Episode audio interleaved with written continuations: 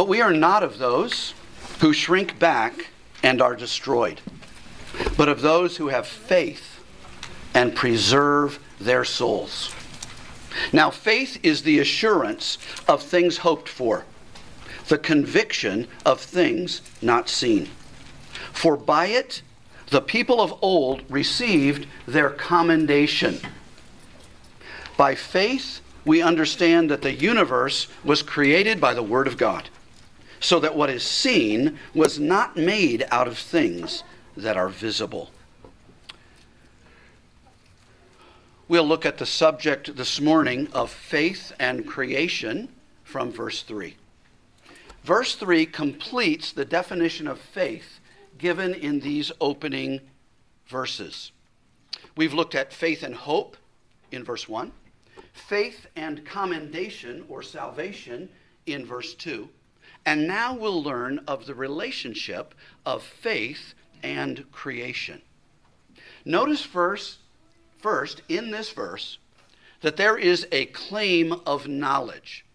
There's a claim to know something here.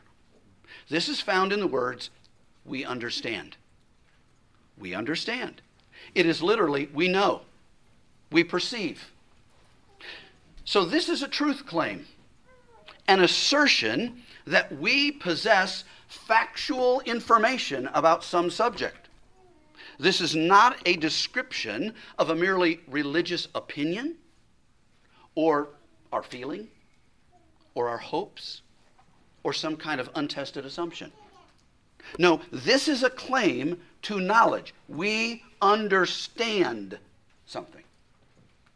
This says, in a very straightforward way, we possess actual facts about the subject I'm about to mention.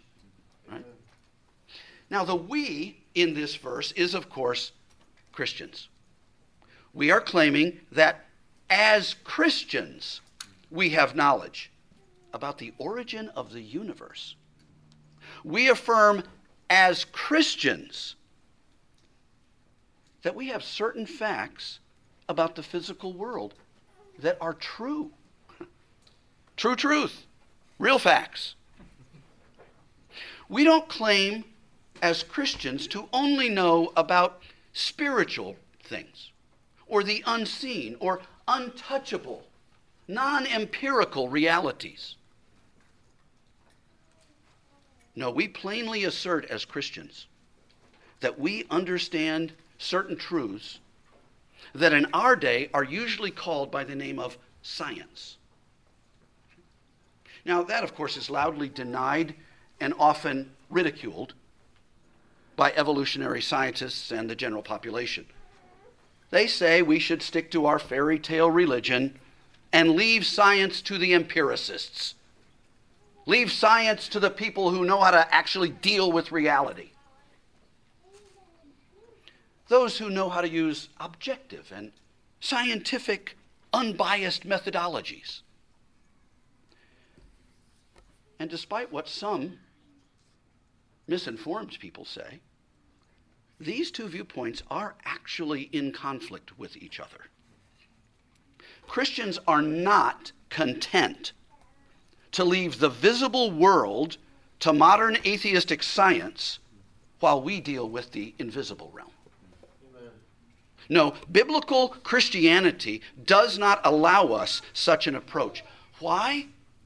Because, as the opening words of this book of Hebrews told us, in these last days, the Son of God has spoken to us in the scriptures. And this Son, Jesus Christ, is the one who, according to chapter 1, verse 2, created the universe. You see, the revealer is the Savior who is the Creator any separation of the Son's work is artificial, unscriptural, and unchristian. So there is here in this verse a claim to knowledge. Secondly, there is the means of attaining this knowledge. He tells us how we know this. The means of attaining this knowledge is, of course, the first two words by faith. By faith. Faith is the means, it's the method, it's the way that we get these facts, that we come into this knowledge.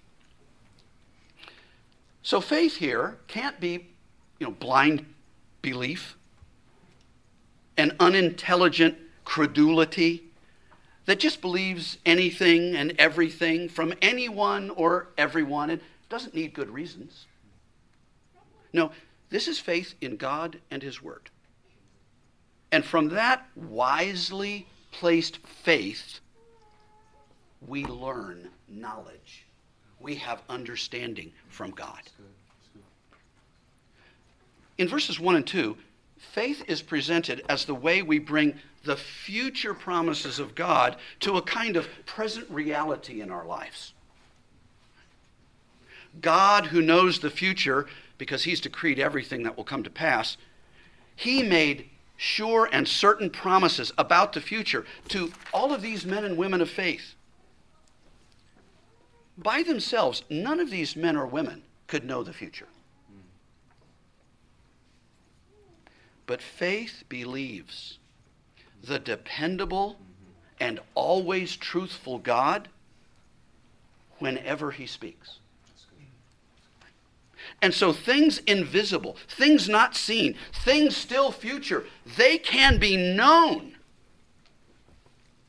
Not because you're God's or you can see the future or you have some special prophetic ability, but because by faith you believe the God who made all of these things, including the future. Right?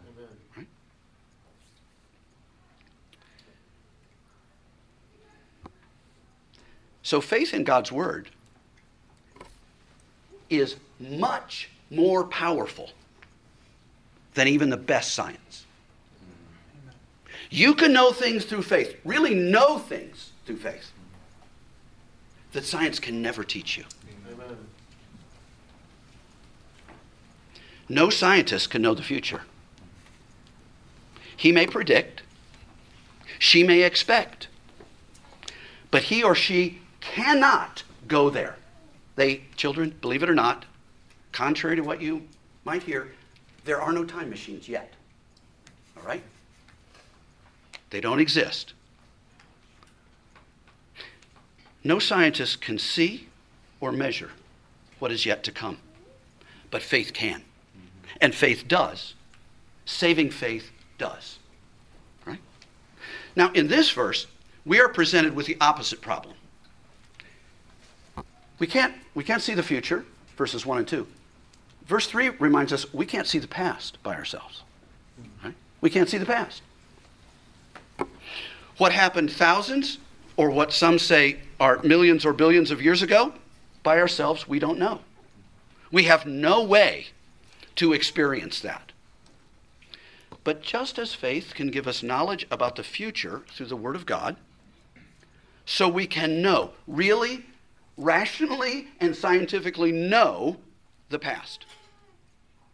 Because God was there.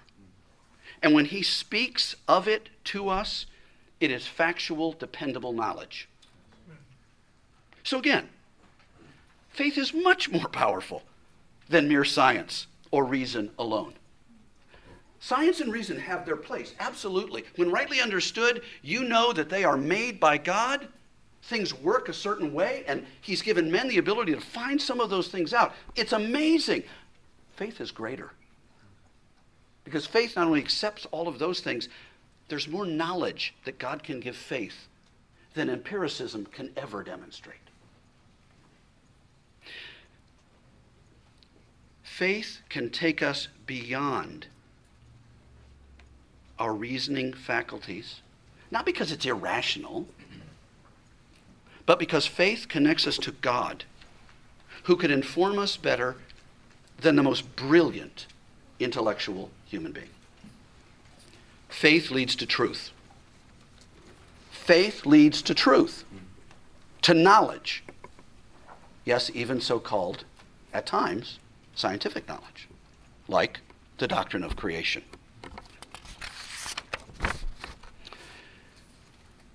Now, we must not forget that the faith that's spoken about in this verse, just like in every other verse all around it, is saving faith.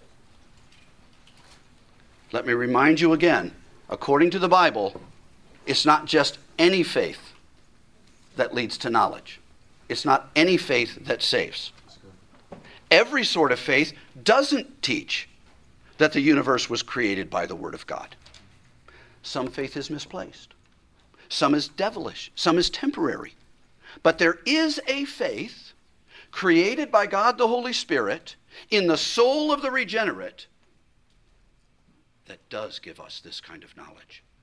It does teach of Jesus Christ, the Son of God, who reveals and saves and creates.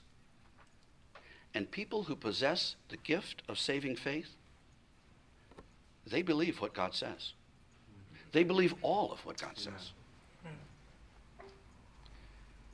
Many unbelievers, of course, claim that people of faith are deluded, ignorant, not seeing the world as it really is. But God given faith is a faith that enlightens the mind. Faith opens the sin darkened corridors of the soul so that we see ourselves and God and the universe as it really is. Unbelief makes you stupid. And it keeps you stupid. In fact, it makes you stupider and stupider as life goes on.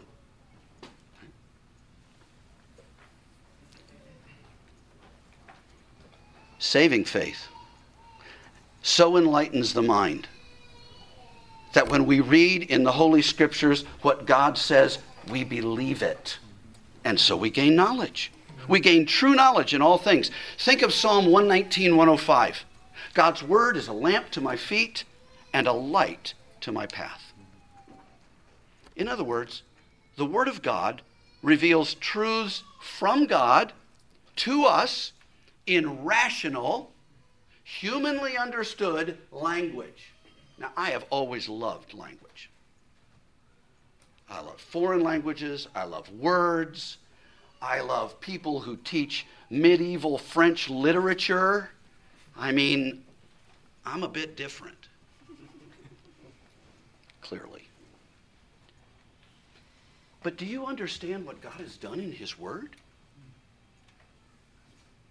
He has stooped down to give you truth, reality, real knowledge in language you as a human being can understand. Oh, what a gift! Oh, what a gift! I don't know how the Father and the Son communicate. I'm pretty sure it's not in English. Right? He didn't have to do this. He didn't have to do this. Oh, marvelous grace of our loving Lord.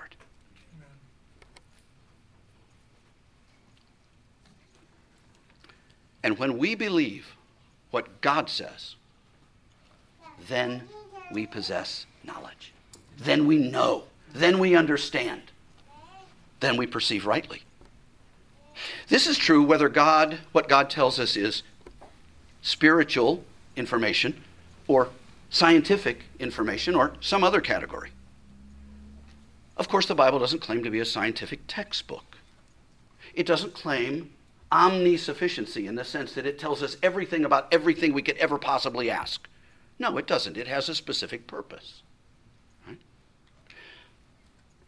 But because it is God who is speaking, everything on every subject that the Bible does contain is dependable. It is truth, it is knowledge, and so this is how we sum up the first half of the verse. By faith, we understand. By faith, we understand. What this means is Christians should not be selective with the Bible. You know, believing some things that seem right and ignoring other things that the present culture doesn't approve of. Wouldn't be hard to make a long list of those right now, would it, in our country? Wow. Including a lot of things about creation. Who's a man? Who's a woman? What is marriage? Where did all this come from? Don't be surprised that the evil one attacks at such foundational places. Right? It has a terrible after effect in the morality of people who believe falsehoods about those things. Augustine, uh, Augustine, Austin, if you prefer, famously said, I believe in order to understand. That's what this verse says. By faith, we understand. Augustine's scriptural there. But he also goes on to say in another place if you believe what you like in the gospel and reject what you don't like, it is not the gospel that you believe, but yourself. Wow. He's calling us, when we do this, idolaters. Do you understand? He's calling us idolaters. We have set up our own minds and we've brought God and His Word under judgment. And we've decided that we're wiser than Him. Does this sound like the garden? Does this remind anybody of anything? I mean, and, and we commit idolatry.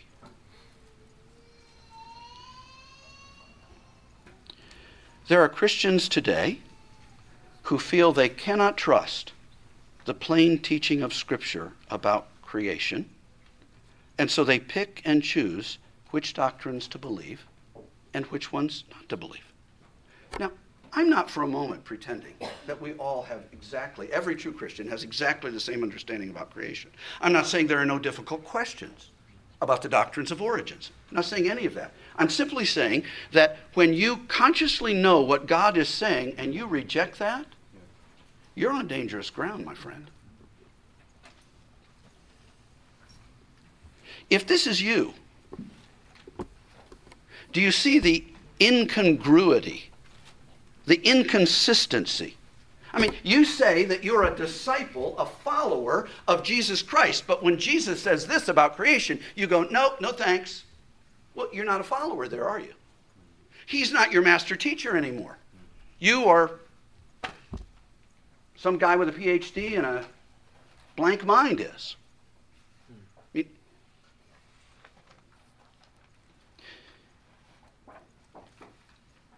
if you don't follow Christ in every teaching and in every place he calls you to go, this should concern you.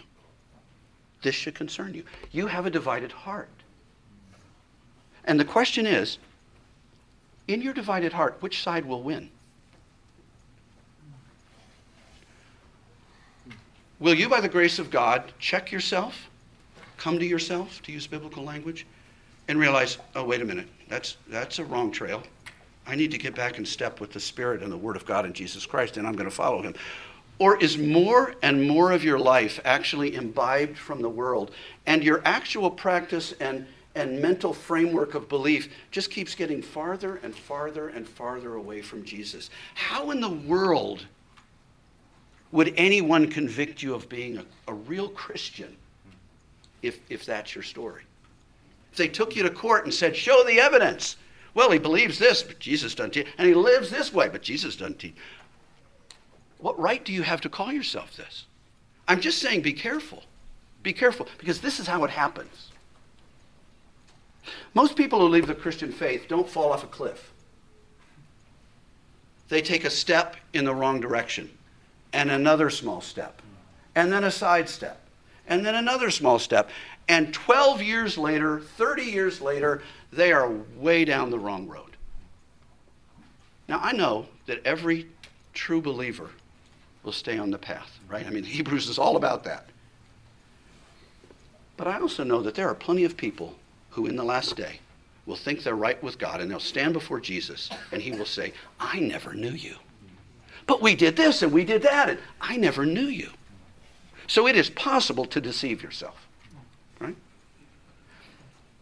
I wouldn't be your faithful pastor. I wouldn't be faithful to the Word of God if I didn't urge you to believe this, because people with saving faith believe that God created the universe.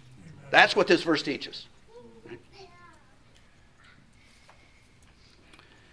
And if you have a divided heart, you need to ask the question do you believe Christ or are you believing yourself? That's the question. Well, thirdly, the content of this knowledge. This is found in the last half of the verse. By faith, we understand that the universe was created by the Word of God.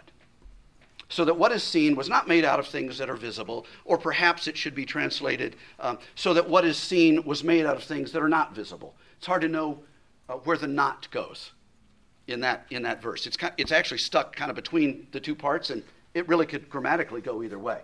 The meaning is the same, though. The meaning is the same. The universe, literally the ages. The same word that was back in chapter 1, verse 2, that we've quoted, I think, twice already in the sermon. That the Son of God created the, the worlds, the universe, the ages. In other words, God created all of time and space and everything in it. That's what creation means biblically. He spoke. That is, he exercised his will. And remember, when the all powerful, infinite God decides on something, it happens. He is never thwarted, he is never powerless, he's never ill advised. God's will is always effective and complete. So God planned for the universe, and then by his power, it was made. Period. Done. That simple. In fact, it took God less time to do it than it takes me. It, it took me more energy to say it. He spoke and it was done. Now, of course, these words clearly reference Genesis 1 1 and following. In the beginning, God created the heavens and the earth. Apparently, apparently the, the, the preacher, the writer of this letter, actually thought that Genesis 1 1 was real understanding, was knowledge, was truth.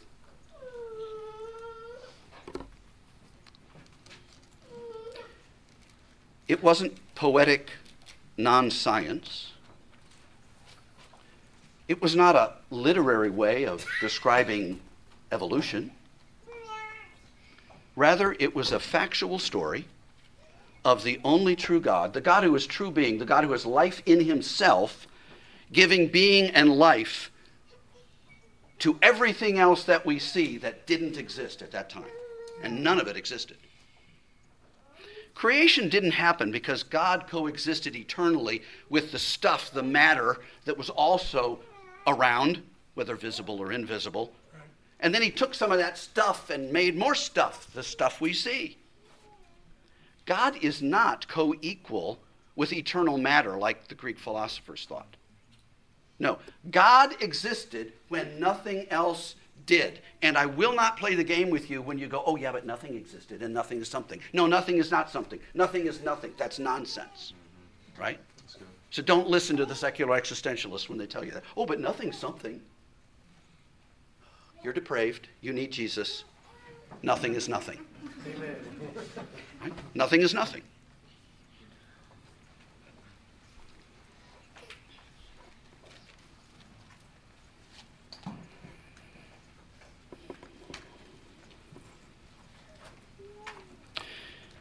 This is what Christians call the doctrine of creation ex nihilo.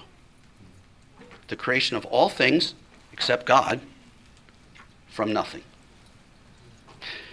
This is not, this doctrine is not the preacher's misinterpretation of Genesis 1 as if, well, you know, there's only one place in the Bible and we're not really sure if that's meant to be factual and, you know, it's, it's kind of a high prose, maybe it really is poetry and. Well, this is a truth that's repeated in so many places in Scripture. Let me just read you a few of them. John 1 1 to 4. In the beginning was the Word, and the Word was with God, and the Word was God. He was in the beginning with God. All things were made through him. Really? All things? Without him was not anything made that was made. Yes, so I guess all things. in him was life, and the life was the light of men. the very reasoning ability that men have to shake their fist and deny God, it came from God. It will be their condemnation in the last day.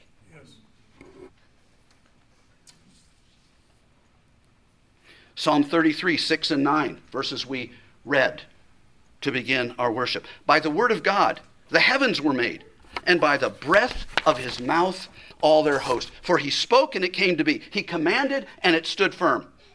Colossians 1:16 For by him all things were created in heaven and on earth, visible and invisible, whether thrones or dominions or rulers or authorities, all things were created through him and for him, speaking of Christ.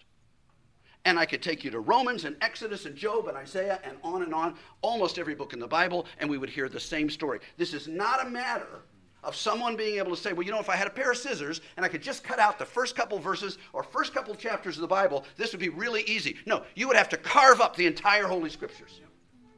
You'd have to decimate them. You'd have to pull a Tommy Jefferson and slice up the Bible so small that it, it just ended up being a few pages. And that was true religion. No, the whole counsel of God is true religion. And we need it all. It's all true.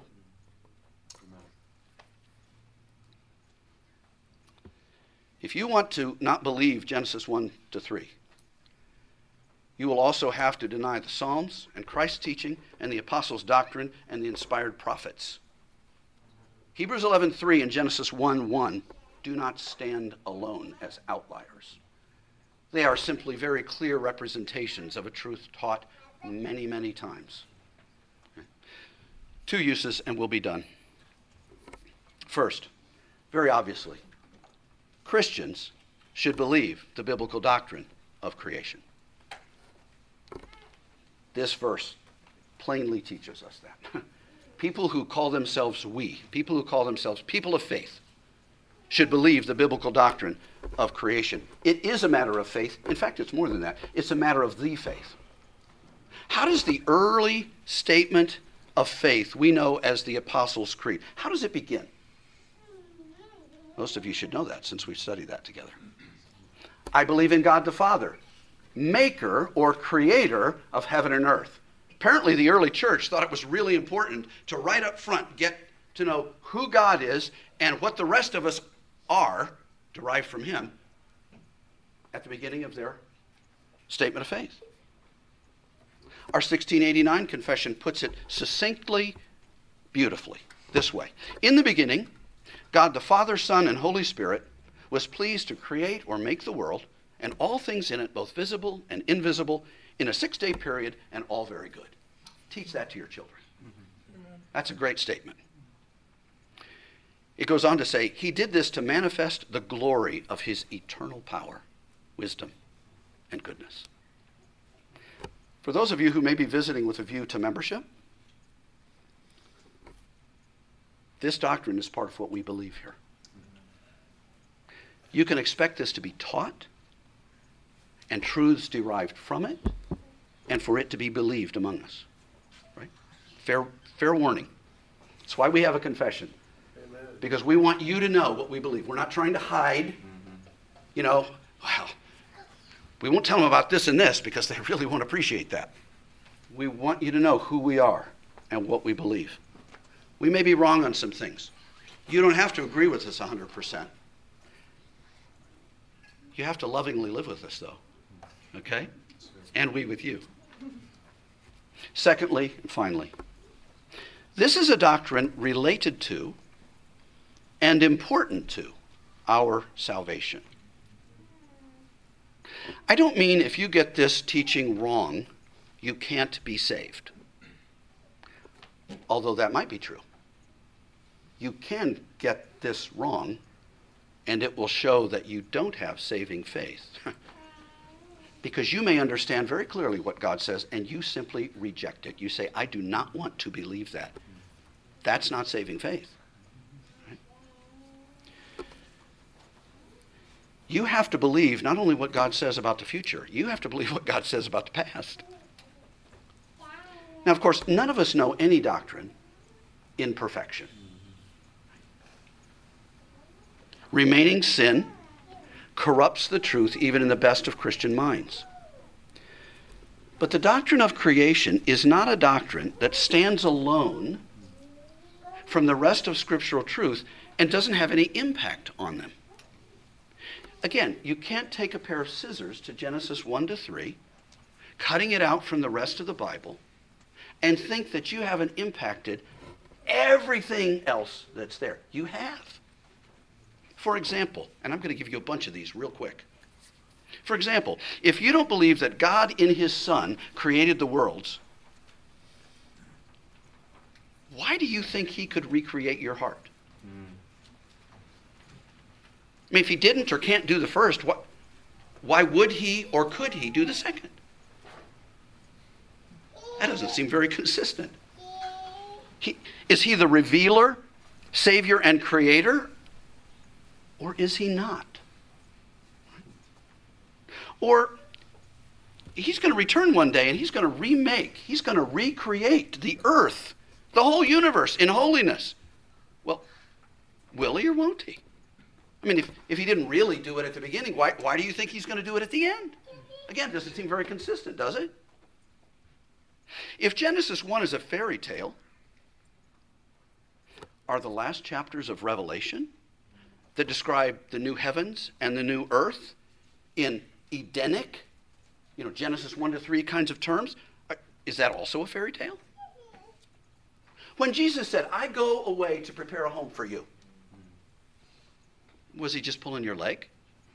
Or is he actually going to prepare a home for you? Is he actually doing the work of creation in you and in heaven so you can be somewhere someday? I mean, is he the creator or isn't he? At the beginning of time, in your soul and in the future, is he or isn't he?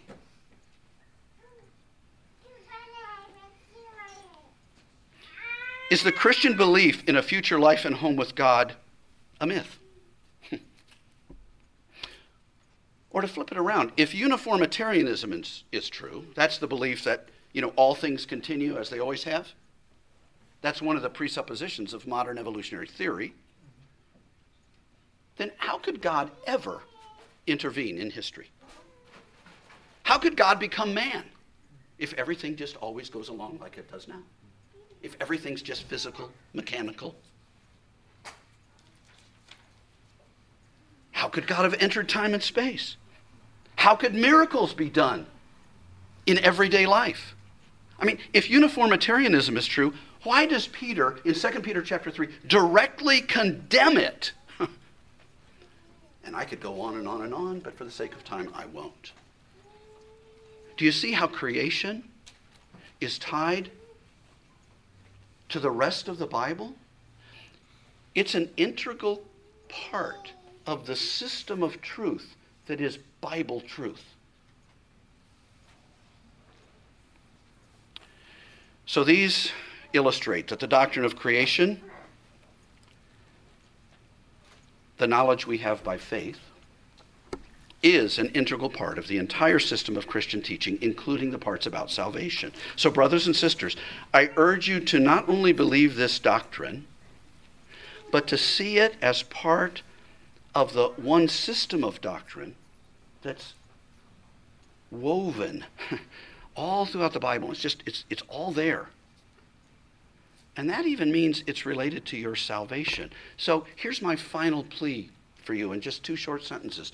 First, be careful with the truth God gives you.